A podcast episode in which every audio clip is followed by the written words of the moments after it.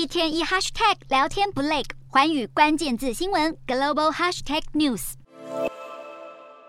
球迷兴奋的又叫又跳，阿根廷首都布宜诺斯艾利斯陷入疯狂，涌入数百万人，因为夺下世界杯冠军的阿根廷国家英雄回来了。阿根廷传奇球星梅西率领国家队赢得个人第一座以及队史第三座世界杯冠军。阿根廷队主帅甚至表示，如果梅西想继续踢球，阿根廷绝对会为梅西保留2026年世界杯的位置。英国萨里大学有研究论文就指出，世界杯夺冠国家在接下来两个季度，也就是今年第四季和明年第一季，GDP 会提高至少百分之零点二五。从世足观看的人数来看，二零一八年克罗埃西亚对法国的决赛有十一点二亿人观看。今年决赛梦幻组合阿根廷对战法国，估计全球至少有百分之十四的人口会收看，而曝光度会转换成出口增长率。夺冠国家的产品和服务在全球市场会有更大的吸引力，这对阿根廷来说可能会是一场巨大胜利。因为当前的阿根廷陷入严重的经济危机，货币狂贬，通膨狂飙。不过在大约一百年前，阿根廷是全球前几大经济富强国家，但在爆发一连串危机后，经济实力大幅下滑。